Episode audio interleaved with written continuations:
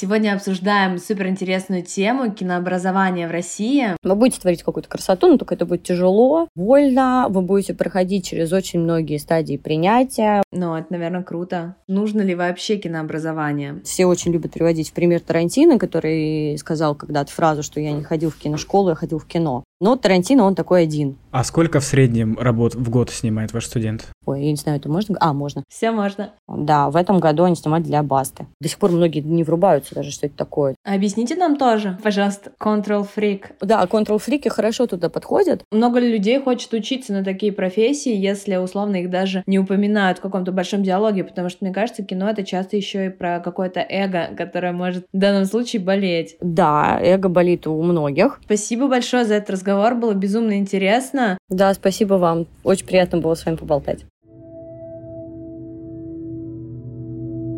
Привет! Это Иван. Мы кинопрокатная компания, и мы выпускаем в России фестивальное кино. Вы можете знать нас по фильмам «Молодость», «Великая красота» Паула Соррентино, «Дом, который построил Джек Ларса фон Триера» и многим другим классным фильмам. В нашем подкасте мы рассказываем о кинопрокате, фильмах, нашей работе и зовем гостей, профессионалов киноиндустрии, чтобы обсудить наши релизы и события мира кино, а также поговорить о том, что нас волнует. И ведем его я, Ксения Лаевская и мой коллега Сева Торхов. Сев, привет! Привет! Сегодня обсуждаем суперинтересную тему кинообразования в России, и у нас накопилось очень много вопросов, и Московская школа кино любезно вызвалась на них ответить. Особенно интересно будет обсудить вопрос кинообразования с продюсером образовательных программ в Московской школе кино Марией Гаспарян. Мария, привет! Привет, ребят. Первый вопрос, который хочется, Мария, тебе задать. Как ты считаешь, нужно ли вообще кинообразование? Такой вот странный вопрос от нас. Слушай, да, нужно, хотя и бытует очень э, такое мнение о том, что это вообще не обязательно, и что профессии в киноиндустрии, они постигаются практикой, да, то есть съемками, работой, непосредственно уже на площадке и так далее. Все очень любят приводить в пример Тарантино, который сказал когда-то фразу, что я не ходил в киношколу, я ходил в кино. Но Тарантино, он такой один. Это надо помнить. Всем лучше сходить хотя бы раз, хотя бы на чуть-чуть в киношколу, потому что, как минимум, это дает ту насмотренность. В любой киношколе, неважно, какую профессию вы будете осваивать, вы будете погружаться в контекст вообще индустрии, как культурный этот контекст. То есть все это красивый миф, да, на самом деле, про этих режиссеров-самоучек, самородков? Если честно, да. Я лично не знаю ни одного режиссера, который действительно бы вот просто смотрел много кино, читал книжки про драматургию, изучил параллельный монтаж Эйзенштейна и хоп, стал вдруг резко режиссером. Нет, есть такие прецеденты, правда, в рекламной индустрии, но там немного другая специфика. Там а, режиссеры очень часто выкристаллизовываются из а, соседних креативных профессий, да, там из креативных продюсеров, из креативщиков из агентств. Это все тоже годовая практика, то есть они смотрят, учатся, снимают очень много тоже роликов просто в другой роли, и потом пробуют себя как режиссеры, и у них получается. Такое часто бывает. С кино так, к сожалению, не работает. А вот ваша школа, получается, получилась как ответ, что гособразование не справляется, или у этого была какая-то другая причина? Нет, не совсем так. Это не то, что мы такие, мы сейчас вам покажем, что государство не справилось. Нет, конечно. Просто у индустрии был запрос. Не справлялся в ГИК, не справлялся ГИТер для тех объемов, которые нужны были индустрии, не выпускали столько выпускников. Ну и к тому же с каждым годом кино киноиндустрия очень сильно зависит от технического вообще прогресса. Ну, то есть вот завтра вышла новая камера, и хопа, индустрия начала снимать все намного быстрее. Начала снимать все намного быстрее, значит, количество контента стало выпускаться тоже больше, и людей, соответственно, профессиональных, которые будут делать этот контент, тоже нужно больше. Российская индустрия проживает сейчас свой как бы ренессанс. Мы очень сильно сейчас тоже развиваемся благодаря платформам, как и весь мир. Ну, то есть сейчас количество контента, которое вообще в мире производится, это просто колоссальное. И Московская школа кино, да, стала первым таким ответом, собственно, на этот запрос. Нам 10 лет в этом году исполнится. И за эти 10 лет мы очень много сделали, и показывает наш опыт то, что мы были правильным ответом на запрос индустрии в том плане, что люди действительно могут освоить профессию сейчас за меньшее количество лет, не за 5 и не за 6, которые предоставляет тот же ВГИК, а это достаточно большой промежуток времени. То есть это была наболевшая проблема индустрии, то, что так много времени занимает обучение, правильно? Да, да, это наболевшая проблема, тем более, что государственные вузы достаточно, понятно, что там другая система, она очень академическая, она такая тяжелая, немного догматичная. Плюс сейчас все очень быстро меняется, и студент, который поступает в вуз в 17 лет после школы, да, в 17-18 лет, он поступает одним, а через 6 лет он выходит другим, или 5 лет, да, то есть, ну, как бы я сейчас беру средний срок обучения в том же ВГИКе, да, на те профессии, которые мы также обучаем. И человек выходит вообще другим, то есть он, в принципе, через год может вдруг осознать, что он не хочет дальше заниматься этой профессией, или наоборот, плюнуть на все и пойти, опять же, работать на площадку, получать где-то контекстную информацию, да, на парах в университете и пойти дальше работать на площадку. И он уже через год говорит, слушайте, ну мне нафиг это не сдалось, я вот уже работаю, мне просто уже неинтересно, я уже в индустрию пошел. А кто-то перегорает, наоборот, очень сильно, потому что его фрустрирует эта система, и ему кажется, что, блин, все, я уже ничего не хочу, ну его, это ваше кино, пойду искать себя дальше. Возник такой вопрос, если вы обучаете два года, получается, что третьих года академического там условно образования, да, куда-то деваются, и, скорее всего, страдают какие-то гуманитарные либо общие предметы, которые, ну вот по мнению традиционных мастеров, строят логику, развивают логику у людей, ну и вообще какое-то общее развитие, скажем так, да, поддерживает. Что ты об этом думаешь и нужно ли это действительно режиссеру или это все лишнее, это какие-то разговоры? Собственно, поэтому короткое обучение предполагает, что у человека есть уже высшее образование, поэтому оно дополнительное образование. Большинство все равно наших студентов, да, ну это процентов, ну, мне кажется, все равно все еще превалирующий 95, это люди с уже каким-то образованием. Оно абсолютно разное у кого-то. То есть у кого-то тоже из раздела культуры, да, у кого-то из медиа. Кто-то приходит после математического какого-нибудь, кто-то приходит после юрфака, философии и так далее. У этих людей уже есть определенный набор знаний, которые они получили в своем первом университете. Мы же им даем уже прикладную профессию, Плюс в каждой нашей программе есть все равно, безусловно, история кино. Пытаемся дать в том объеме, в котором это возможно, в зависимости от длины курса. У нас какие-то курсы двухгодичные, которые некоторые один год. Мы стараемся дать также, везде есть драматургия, везде есть монтаж, то есть есть обязательный набор дисциплин, которые мы даем всем, потому что без них невозможно. Да, это не тот объем, который позволяет нам потом назвать человека бакалавром, то есть как бы есть определенные правила. Но мы даем тот набор знаний, знаний и навыков, которые человек потом далее может сам, опять же, развивать. Знания мы им даем. И поскольку вся андрогогика построена на том, что раз мы учим взрослых людей, то 50% ответственности за их обучение лежит на них. Поэтому мы даем мы делаем все возможное, и дальше человек должен сам заниматься self-education, в общем, как мы это называем, потому что мы еще все в британской системе образования находимся, так как у нас мы сходим в Universal University, в университет, который образовался сначала была британская школа дизайна, потом Московская школа кино, Scream School, и сейчас у нас 10 школ, объединенных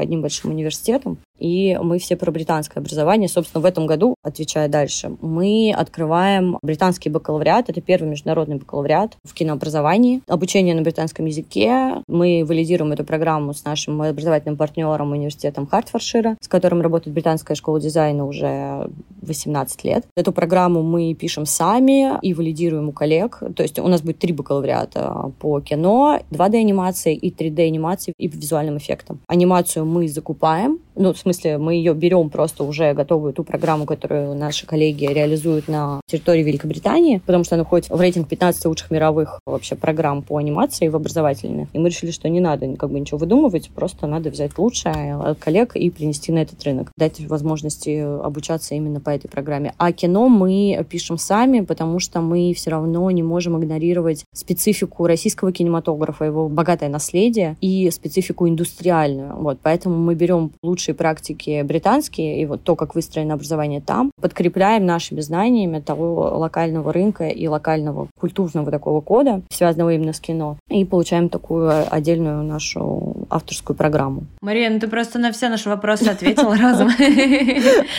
Сори. Шучу, нет, конечно, у нас миллион вопросов. Ты говорила, что в МШК учатся вдвое меньше, чем в государственных учреждениях. То есть вы нарочно эту традицию нарушили. А вот каких еще традиций кинообразования в России вы принципиально решили отказаться? От мастерских. То есть у нас нет систем мастерских, такие, как принято, например, в Авгике. Ну, они, понятно, почему вообще сформировались. Там это столетняя история. Был мастер, под него открывалась мастерская. И каждая мастерская, вот если вы посмотрите на разные выпуски режиссерские, да, или выпуски факультета актерского мастерства, которые там были, они все действительно отражение мастера. А мы от этого отошли специально, несмотря на то, что у нас есть дисциплины мастерство режиссера, мастерство, операторское мастерство, да, внутри программ, но мы не позиционируем это как мастерские. У нас есть кураторы, кураторский борт, который состоит из одного э, или нескольких человек этот борт. То есть, например, на режиссуре у нас есть куратор Алексей Попогребский и его сокуратор Павел Бардин. И вся система обучения выстроена так, чтобы не передать стиль Алексея Попогребского и Павла Бардину каждому из этих студентов, и они потом пошли снимать копии в его стилистике, а для того, чтобы мы вытаскиваем из каждого человека сначала.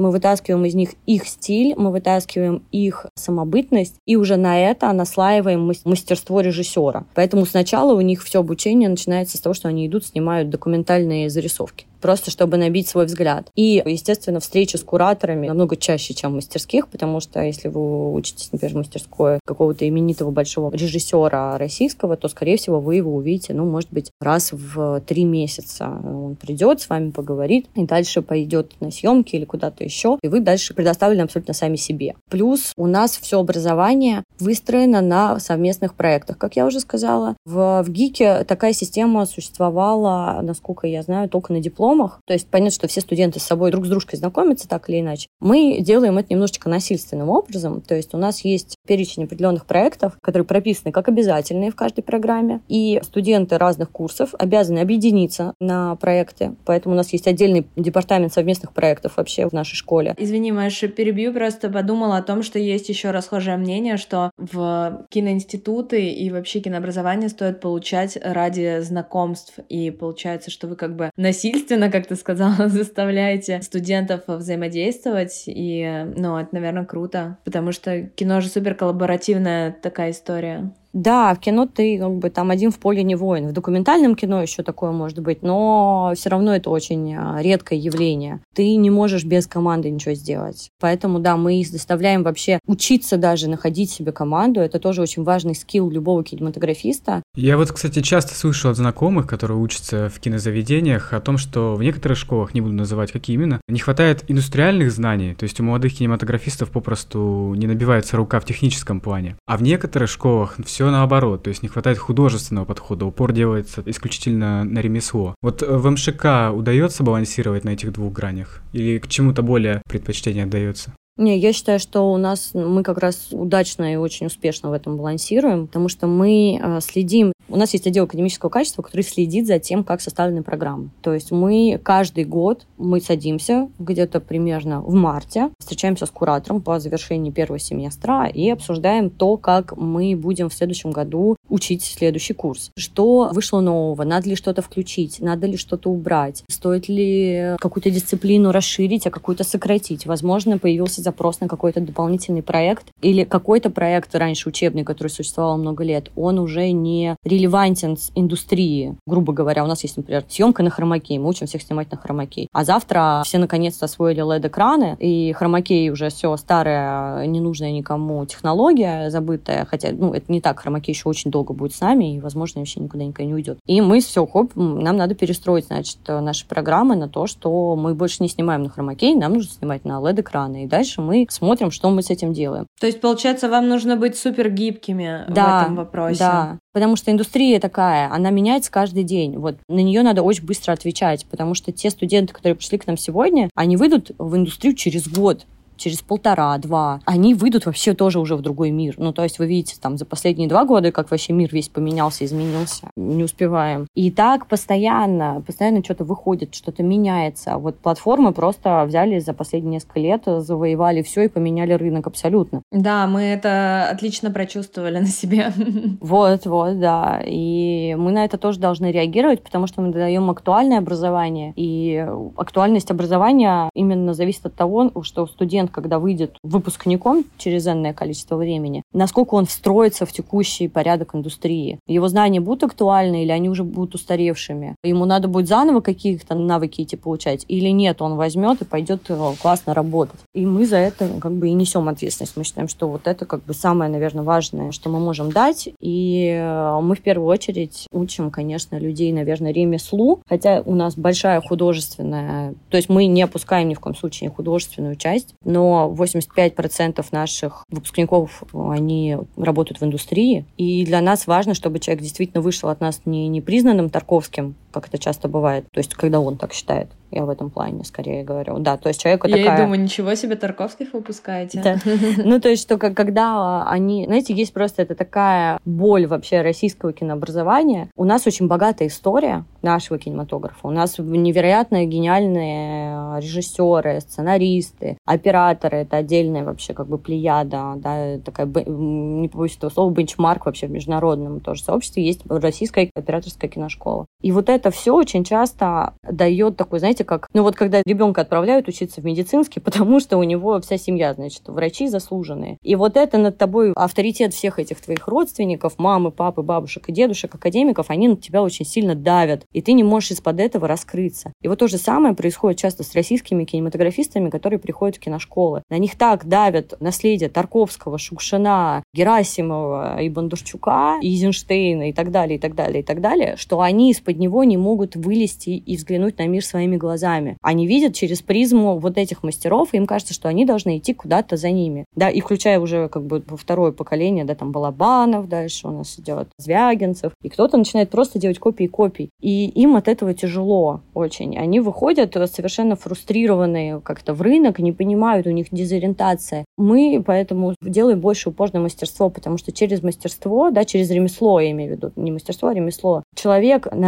нарабатывая уже потом себе, даже пойдет он работать, да, он нарабатывает себе практикой в индустрии, и дальше через это он все равно сможет в какой-то момент набраться сил и раскрыть свою мысль, сделать свое авторское кино. Как Володя Мункуев сейчас прекрасно вот на кинотавре получил за лучшую режиссуру наш выпускник. Очень гордимся. Поздравляем, это здорово, Спасибо. да. У многих ли вообще рушатся ожидания по поводу кинопрофессии? И насколько много ребят приходят в каких-то розовых очках, ожидают киноиндустрии, но совершенно не того. В рамках МШК. Слушайте, ну я бы сказала, что розовые очки есть абсолютно у всех. Вопрос, кто как с ними потом работает. То есть они падают у всех эти розовые очки, потому что всем кажется, что кино — это такой волшебный мир, где ты будешь постоянно создавать какие-то классные истории, рядом с тобой будут интересные творческие люди, и все вы вот как бы здорово, легко и спокойно будете а, творить какую-то красоту. Вы будете творить какую-то красоту, но только это будет тяжело, больно, вы будете проходить через очень многие стадии принятия, вам надо будет смириться, что как бы, вы будете работать над проектом 24 на 7, что вы будете уезжать в экспедиции, что что-то будет постоянно где-то, что-то может слететь, потому что кино — это живой организм, и в нем задействовано огромное количество людей. И это всегда взаимодействие с другими людьми. Это общение с другими творческими людьми, что тоже отдельное искусство. Ну, то есть вам нужно научиться друг друга понимать, принимать то, что кто-то может быть в плохом настроении от этого человека. Сейчас зависит, как бы, как у тебя пройдет очень дорогая смена и так далее. Может быть, какая-то коммерческая история, и ты не всегда будешь высказываться здесь как художник и что-то вот, и творить какие-то великие вещи. И у всех сначала есть эти розовые очки, что они просто придут в какое-то сказочное место, как в сказочный мир, и кто-то разочаровывается, да, бывает такое. Те, кто уходят, понимая, что это не их вообще просто история, это происходит достаточно быстро. У нас небольшой процент студентов, которые вообще уходят в целом. Ну, то есть вот если говорить о причинах, да, у всех бывает разные. Это взрослые люди, кто-то бывает просто уходит в академ там вдруг по семейным обстоятельствам, кто-то вдруг резко переезжает, еще что-то может произойти. Ну, взрослые все люди, у всех жизнь она течет. Но те, кто уходят по причине с формулировкой, что я понял, что это не мое, они уходят буквально через пару недель обучения, на самом деле. Они очень резко это понимают, потому что когда они начинают ходить на лекции, они приходят к людям, у которых глаза горят, и вокруг них студенты, у которых все это горит. И если у тебя вот нету этого искреннего большого желания действительно в этом мире находиться, и стремиться к дальнейшему результату, то ты очень быстро хочешь отсюда выйти, потому что у тебя резко начинает не хватать времени. Тебе просто неинтересно становится. И они отваливаются. Но все студенты наши жалуются в начале, вот мы сейчас ходили к ним на встречу, они говорят, слушайте, очень классно, очень здорово, но вы предупреждаете в начале, что у нас как бы вообще никакого времени не будет на жизнь. Мы говорим, а мы вам говорили. Мы правда говорим. Мы говорим, ребят, все правда будет 24 на 7, вы привыкайте, такая жизнь. То есть совмещать работу условно и учебу вас не получится? Или получится, но ты просто умрешь? Получится, но будет сложно. Ну, ты не прям умрешь, но все ожидают, что они как бы действительно вот два-три раза сходили на лекцию, да, в неделю, и все. Все забывают, хотя мы об этом бесконечно говорим на всех наших днях открытых дверей, и когда вы позвоните, то есть там захотите услышать какую-то консультацию по конкретной программе, да, в нашу приемную комиссию, они вам все подробно по каждой программе, по каждому семестру расскажут вообще вплоть до дисциплин, как бы, да, что у вас зачем будет идти. И честно скажут, что да, когда у вас начнется практический блок, да, то есть когда вы начнете снимать свои проекты и реализовывать их, готовьтесь к тому, что это не 2-3 раза в неделю, это 24 на 7, потому что специфика образования, то есть мы не можем просто взять, дать теорию и на этом забыть. Нет, там надо самим готовиться, самим приходить в павильон, снимать, искать людей, с ними разговаривать, искать локации в том числе. Ну, то есть очень много процессов, которые не уместятся в два вечера в неделю и один выходной. Мы об этом говорим, но для всех это все равно сюрприз каждый раз. Но у нас поэтому выстроено, что сначала мы даем как бы больше теории, да, в программах. То есть сначала больше ходите, слушаете, смотрите, пишете, а потом у вас начинаются проекты, и вот там вы уже снимаете, снимаете, снимаете. У вас очень мало остается как бы каких-то занятий внутри школы, то есть оно остается буквально там один раз в неделю, специально, чтобы разгрузить время под съемки, и перестраивается процесс. Но любой наш студент выходит с портфолио. Он не выходит просто с бумажкой, где мы ему написали, он стал режиссером. Точка. Мы выпускаем человека с энным количеством ссылок на Vimeo, которые говорят о том, что он действительно режиссер, что вот у него работа, вот вторая его работа, вот как бы тут он режиссер рекламы, да, здесь вот у него диплом, здесь он снял короткий метр, здесь он снял музыкальный клип, и поэтому ребята потом трудоустраиваются, и все у них складывается. А сколько в среднем работ в год снимает ваш студент? Зависит от программы. Ну, от режиссера, например. Ну, смотрите, у нас есть режиссура двухгодичная, где куратор Алексей Попогребский и Павел Бартин. А есть режиссура короткой формы. Мы специально разделили немножко эти вещи. Почему? Потому что в режиссуру, просто в режиссуру, там был блок рекламы и короткой формы, собственно, коммерческой, да, бренд-контента и музыкальных клипов. И тут ребята вообще не успевали ничего снимать, просто погибали. И мы поняли, что нам надо это отсоединить. И там, и там люди выходят режиссерами после курса. Но режиссура короткой формы нацелена, там немножко другой ЦА людей, которые приходят. Они больше хотят именно в коммерческую режиссуру, они хотят рекламу снимать, они хотят клипами заниматься. Им не сильно интересно снимать большое авторское кино свое. Поэтому они по-другому прорабатывают свои скиллы. Там другое задание на входе совсем на отборе. И они снимают в течение года две работы, которые идут им потом в портфолио. Это рекламу обязательно 30-секундную и музыкальный клип или бренд-контент, который приравнивается, в принципе, к короткому метру потому что они сами пишут сценарии, они их разрабатывают под реальные брифы от клиентов. То есть к нам приходят, вот в прошлом году это были, ой, я не знаю, это можно? А, можно. Вышли работы. Все можно.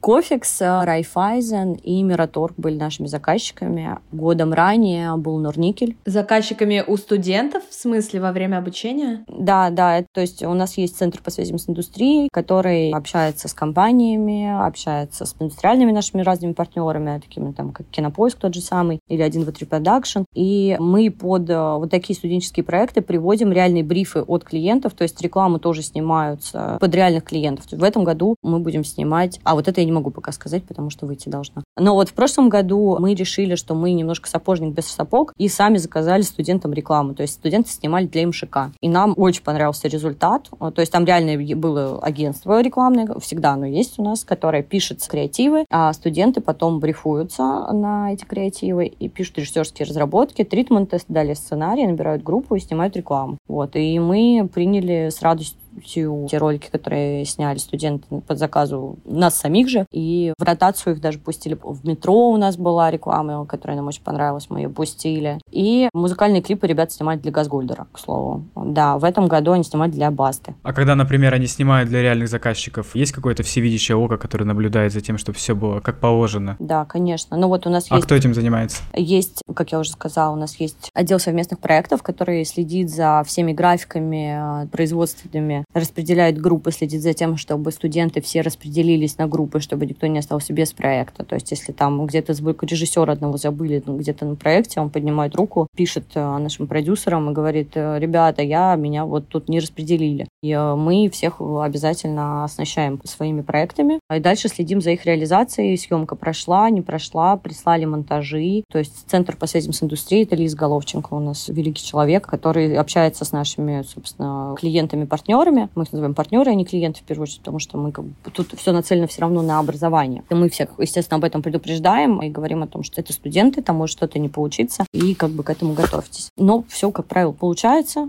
тьфу-тьфу, вот, мы всем довольны, все тоже обычно довольны, и все счастливы, вот. Но мы, да, мы большой командой за этим всем следим, вот, Лиза, потом Паш Павлов, это совместные проекты, я в том числе за этим слежу, кураторы курсов за этим следят, потому что у нас проходят встречи PPM и PPM, на которых разбирается кураторами PPM-буклет, в котором это все собрано, и дальше как это будет реализовываться. Отсматриваются монтажи, ну, то есть мы их на каждом этапе сопровождаем и навигируем, поэтому стараемся держать их в срок, сроках, потому что тут есть еще и страны-партнера, которые важно, чтобы тоже все было в срок. А если вот, например, за год вы не видите никакого прогресса у ученика, вы можете себе позволить посоветовать ему больше не тратить время и деньги и заняться чем-то другим? Или не совсем? по-другому немножко коммуникация у нас строится. Те обычно, кто не вытягивает, они тоже сами обычно отчисляются. А если студент ничего не делает, то мы его отчисляем просто. Ну, то есть мы вообще часто отчисляем людей, если честно, студентов. За академическую неуспеваемость, если у тебя был обязательный проект, ты его не снял, то мы человека отчислим. За пропуски э, большие мы также отчисляем. Естественно, мы не делаем это день в день, просто вдруг э, не пишем письмо и говорим, друг, прости, но мы тебя отчислили. Мы вступаем в диалог, мы спрашиваем, почему человек не ходит, что-то может случилось, может ему нужна какая-то помощь, может быть ему нужно там дополнительно поговорить с куратором, у него есть какие-то вопросы, которые... Ну, то есть мы всегда индивидуально подходим. У нас вообще, в принципе, student student-centric система, а, когда мы вокруг студента выстраиваемся. А сколько у вас, получается, в группе занимается человек? Потому что, видимо, группы не очень большие, чтобы выстроить такую систему и о каждом заботиться. В среднем 20-25 человек, зависит от курса. Ого, это довольно много. Это много. А сколько доходит до конца? Вот смотрите, сегодня у нас защита, у нас сейчас э, как раз защита дипломов происходит. Сегодня, например, режиссеры монтажа защищаются, у них 19 человек на защите. Ага, а было сколько? Было 23, по-моему, в этой группе конкретной. Ну, мне кажется, на режиссуре больше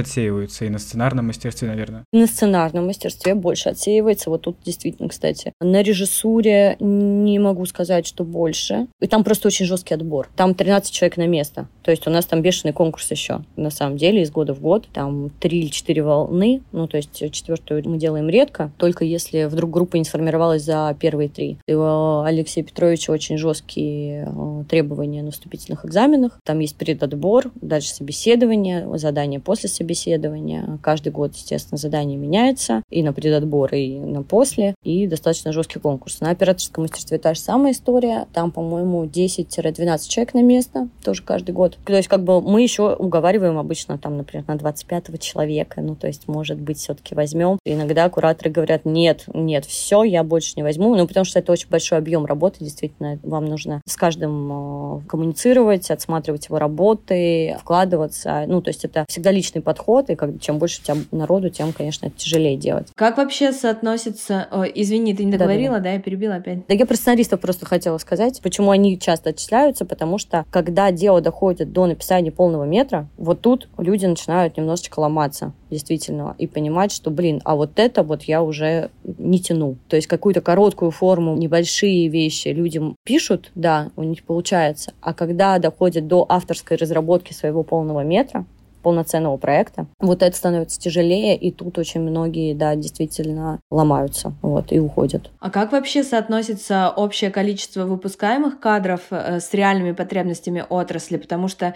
сейчас кажется, что ну, невероятно большое количество э, выпускников э, на режиссуре, ну и в целом большой интерес к, ко всем этим кинопрофессиям. Честно скажу, у нас к нам вообще приходят постоянно компании и продюсеры, и вообще они разрывают наших выпускников, причем уже как бы все пошло дальше, да, ну, то есть режиссеры всем все равно нужны хорошие всегда, сценаристы, понятно, тоже всем всегда нужны, потому что это все основа. И в связи, опять же, с тем, как шагнули вперед платформы и какое количество контента теперь ежегодно снимается на территории России, чтобы просто закрыть потребности именно этих платформ, да, я не говорю даже там то, что уже начинает уходить там за рубеж, да, то, что Netflix пришел к нам и так далее. Под это все нужно невероятное количество людей, естественно, свежей крови, потому что идет борьба за самый оригинальный, классный и клевый контент. И вот таким же, например, образом к нам пришла в этом году компания Кинопоиск. У нас есть курс шоураннеров. Мы первые начали этому обучать несколько лет назад, набрав курс, и запускали его год через год чтобы набрать критическую массу, потому что в индустрии не нужно было как раз только шоураннеров, ну, то есть не было такого запроса на людей этой профессии. До сих пор многие не врубаются даже, что это такое. То есть кто-нибудь иногда приходит и говорит, слушайте, можете мне объяснить, что такое шоураннер э, и чем он отличается от креативного продюсера? Мы начинаем объяснять. Объясните нам тоже, пожалуйста. Шоураннер — это человек, который... Он автор проекта, и он же продюсер проекта. То есть это человек, создающий миры. Все знают, наверное, фразу «Боже, храни Винса Гиллигана» э, после Breaking Bad, потому что как бы человек, вот он один вот это вот придумал. И все сезоны он креативный контроль осуществлял. Он выбирал режиссеров, он выбирал сценаристов в авторскую комнату, он читал каждую серию, и он был ответственен за реализацию этого полностью проекта, как с креативной стороны, так и с производственной стороны. Control freak. Да, control фрики хорошо туда подходят, но это очень такой перекрестный момент, то есть когда объединяется большой креативный талант у человека и одновременно коммерческая жилка, которая помогает ему анализировать все происходящее на рынке и понимать, что вот этот сейчас проект будет успешен. И тогда вот в этом синтезе рождаются действительно какие-то очень крутые штуки. Вот это шоураннер. То есть креативный продюсер не имеет права уволить режиссера, например, да, или а, поменять всех сценаристов. Он осуществляет со стороны как бы креативный надзор. А шоураннер сидит над всеми. Да, есть генеральный продюсер еще, да, который отвечает за деньги, там, кинокомпания, но шоураннер является вот властителем всех этих умов на самом деле. И если он говорит, что нам надо убрать этого режиссера и в следующем сезоне поставить этого, то будет вот так. Это люди, которые нужны на долгую дистанцию. То есть, когда у вас несколько сезонов, когда у вас большой сериал, и это большая, огромная история. То есть кино по-другому снимать, там не нужен шоураннер, там есть режиссер, и он голова всего, и точка. В сериалах так не работает, слишком большая дистанция. И сначала они, естественно, это люди, которые появились на телеканалах в Америке, да, которые снимали сериалы, а потом эти люди уже как бы перекочевали тоже во всякие платформы, а, потому что они стали снимать сериалы. И, наконец-то, у нас тоже начали так снимать сериалы, и потребовались шоураннеры. И мы их на рынок выпустили выпустили. И в этом году мы не собирались этого делать, потому что думали, что еще как бы не надо. Вот мы выпустили сейчас, у нас вот 10 человек с курса уже пошли снимать. То есть они со своими проектами, их менторили, их менторы, простите за тавтологию, да, Никишов и Федорович, часть ребят просто они сразу в производство запустили с 1, 2, 3 продакшн. И в этом году пришел кинопоиск и говорит, слушайте, у вас шоураннеры, нам надо, давайте набирать курс. А мы такие, слушайте, ну мы не собирались. Он говорит, ну надо. А потом к этому присоединилась еще Ока, Good Story и DK Entertainment. То есть у нас четыре компании, которые под себя выращивают сейчас конкретно кадры, которые будут им делать проекты в будущем. Курс 27 человек. А каким кинопрофессиям вот сейчас на данный момент не хватает кадров? Есть такой профиль, где совершенно наблюдается наименьший спрос на обучение? Здесь меньше спрос на обучение идет не от того, что спрос на рынке маленький даже, а от того, что люди не до конца понимают, что они могут пойти в эту профессию работать. Вот как часто бывает. То есть это вопрос к индустрии получается? Да, да. То есть мы занимаемся тем, что еще и просвещаем людей относительно того, какие профессии вообще существуют. То есть мы делаем огромное количество мероприятий, дискуссий, паблик-толков про какую-то конкретную новую профессию. Например, никто не знал раньше, что такое второй режиссер самый распространенный вопрос, зачем второй режиссер, если есть первый режиссер? Типа, что он делает-то? Он этого бэкапит, он, он что-то снимает там параллельно, что этот человек делает? А без этого человека ни одна съемочная площадка не обходится. Без него все рвут на себе волосы, страдают и, и плачут. Но не обучали нигде вторым режиссерам, потому что вот так вот исторически сложилось, что это как-то вот человек из каких-то смежных тоже профессий вдруг подрастал. В Советском Союзе это была хлопушка, ассистент режиссера, который потом вырастал во второго режиссера. И да, вот так вот они как бы по карьерной лестнице росли. А то, что есть вот это вот огромное количество, то, что называется второго юнита, да, то есть это вторые режиссеры, location менеджеры, скрипт-супервайзеры, редакторы. Ну, редакторы это не второй юнит, конечно, но это вот люди, которые за кадром всегда. То есть никто про них не вспомнит, когда начнут называть просто съемочную группу. Все скажут режиссер, оператор, продюсер, актеры, художники по костюму, по гриму и так далее, да, постановщики, каскадеров даже назовут. И вот про них мы тоже учим. Много людей хочет учиться на такие профессии, если условно их даже не упоминают в каком-то большом диалоге, потому что, мне кажется, кино это часто еще и про какое-то эго, которое может в данном случае болеть. Да, эго болит у многих. Приходит учиться много, на самом деле. И очень многие с интересом приходят. Мы еще раскачиваем эти категории в плане того, что мы рассказываем еще о том, что это такое все-таки и часто приходят вот на второго режиссера и мужчины, и женщины, то есть они уже в каких-то работах, профессиях там себя вроде как реализуют, но они вообще из другой истории. И они приходят и говорят, слушайте, я вот узнал про второго режиссера, это такая классная вещь, я вот, мне всегда так интересно было в этой индустрии работать, но я не понимал кем. То есть режиссером прям большим я быть не хочу, кино делать какое-то, вот это все, у меня эго там не болит. Операторская, ну вот я фотографирую, но тоже вроде как-то не туда. А тут это чисто организационно операционная работа. Это такой человек, да, немножко генерал на площадке, который э, всем управляет. И люди, у которых склад ума такой очень системный, очень аналитический, им очень хорошо дается эта работа. И это классная, на самом деле, работа. Она очень тяжелая, очень тяжелая. Я сама в прошлом второй режиссер. Это очень тяжело, но она классная. И для людей, которые... У них нет вот каких-то больших амбиций, они хотят уходить потом в продюсирование, нести эту гигантскую ответственность миллионную. Они не хотят кино снимать, им не нужно нигде высказываться. Но им нравится этот киномир, им нравится это движение, им нравится эта динамика, в которой все существуют. И они приходят и встраиваются очень классно тоже в него, и находят себя, и таких много. И есть те, кто полностью поменял свою жизнь просто на 180 градусов, потому что он там вчера был СММ-менеджером, закончил курс старых режиссеров, познакомился с нашими же студентами на их проектах, был вторым, и потом с ними вышел в индустрию и работает. И у нас есть такие примеры. Здесь еще хочется спросить тогда про коммерциализацию образования. Наверное, в кино в целом приходят люди, которые могут оплатить обучение, ну и в целом не становится ли это какой-то проблемой, или это наоборот своего рода естественный отбор, да?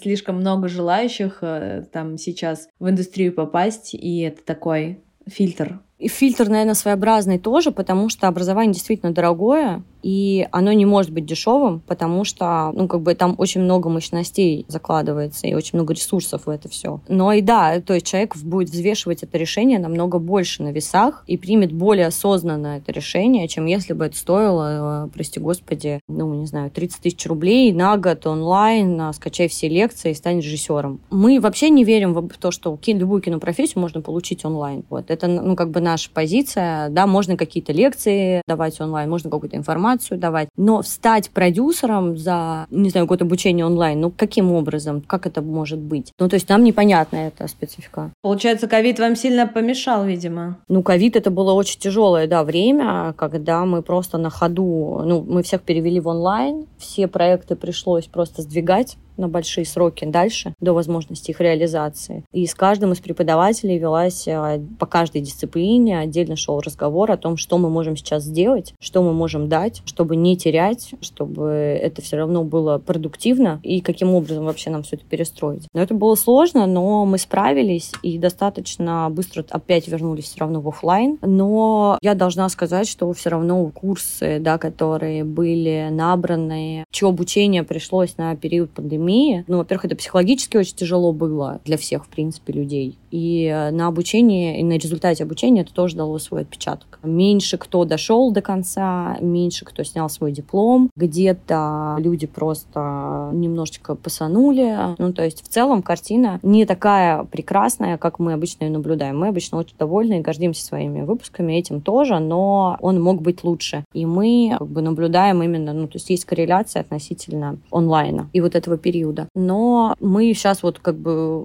на самом деле, вернувшись все в офлайн, все больше получаем еще запросов от студентов о том, что они просят все делать в офлайне. И больше того, раньше мы не получали так много от них тоже просьб о том, чтобы мы их каким-то образом собрать в одном месте и всех познакомить. В общем, они начали просить уже об этом. То есть устроить им какие-то там, помимо того, что мы их все равно всех сталкиваем на проектах и контачим, они стали просить еще об большем их взаимодействии на чем-либо еще и чуть ли не у вечеринки там им устроить, потому что людям вот действительно не хватает. Изоляция их сильно сблизила. Да, да, да, да. Все хотят общаться, всем нужен живой диалог, живое сотворчество, потому что они еще, ну, как бы креативят все равно. Это намного проще делать, когда ты видишь человека перед собой, когда ты с ним разговариваешь, ты ну, по-другому считываешь вообще всю информацию, которую он тебе дает, которую он говорит, и твои реакции в том числе. А насколько вообще большая, ну или может быть маленькая, у кураторов курса творческая свобода в составлении учебного плана? Достаточно большая, но мы ее контролируем скажу так. Ну, то есть мы составляем программу как? У нас есть куратор, это, как правило, человек, который... Это всегда действующий практик индустриальный, чтобы его знания и его экспертиза были актуальны сегодняшнему дню. Как правило, эти люди всегда тоже очень заняты, у них сложный график. Тут как бы у нас есть отдел академического качества, который садится и всю академическую работу в плане составления да, там, учебных планов, вот такую методическую работу делают методисты. А куратор курирует этот весь процесс, то есть он следит следит все равно за... Ну, мы вместе с ним выбираем, какие дисциплины, в каком объеме, в каком количестве часов, какие преподаватели, что зачем, какая логика у программы, что должно быть в этом проекте, формируем конечный результат этого всего и так далее. То есть это тоже такой, это общий наш труд. Как я понимаю, у, тебя, Мария, довольно высокая экспертиза в плане того, что ты знакома хорошо со всеми киношколами и киноинститутами мира, и я думаю, что это будет последний такой же завершающий вопрос, но куда бы ты сама пошла учиться, если бы было такое желание и была возможность поступить в любой вуз, университет, институт, и почему? Честно, я когда-то очень мечтала просто уехать в Париж учиться, вот, но не поехала туда. Могу по понять. По определенным, да, причинам Украином, и, собственно, я как раз собиралась ехать туда получать кинообразование. Тогда я рассматривала для себя Сорбону, там есть факультет определенный тоже. Ну, потому что Сорбона, она как бы вообще вся включает очень много различных э, институтов под собой. Да, но это, получается, более традиционное образование выходит, Сорбона. Ну, я и хотела туда поехать, когда мне было сильно меньше лет, если честно, вот. И тогда не было вообще... То есть я закончила, когда колледж при ВГИКе, я поняла, что это достаточно было очень интенсивное образование, на самом деле, которое дало мне очень много. И дальше идти еще пять лет обучаться обучаться профессии в том же университете мне просто не захотелось, потому что мне было все очень понятно. Поэтому я рассматривала для себя, например, Францию, вот. Но сейчас я бы выбрала, если честно, не Сорбону, я бы пошла в Лефемис учиться. Есть такая Лефеми, точнее, а, угу. да, я сейчас уже все французский подзабыла и С проговариваю в конце. Лефеми прекрасная киношкола, французская, они в Париже, и там как раз-таки у них такое нетрадиционное уже образование, они более современные, и там э, читают мастер-классы такие люди, как Вуди Пушкин, читали, по крайней мере. И это меня всегда, конечно, очень прельщало, поэтому если бы я сейчас выбирала, честно, если бы мне вдруг захотелось резко получить образование, то я бы пошла, наверное, туда. Но вообще вариантов очень много, и самые, конечно, топовые киновузы, они как были, так и есть в Америке. UCLA и USC пока никто не перебил. Класс, спасибо большое за этот разговор, было спасибо большое. интересно. У нас уже немножко время поджимает, но я бы, честно, еще, наверное, столько же послушала, и столько же вопросов во время разговора появилось, но, может быть, в другой раз. Спасибо большое, Мария. Да, спасибо вам. Очень приятно было с вами поболтать. Нам тоже. Да, взаимно. И спасибо, дорогие слушатели подкаста, что были с нами. Подписывайтесь, чтобы не пропускать новых эпизодов. Пишите ваши комментарии, нам всегда очень важна обратная связь. И до новых встреч. Пока-пока. Пока-пока.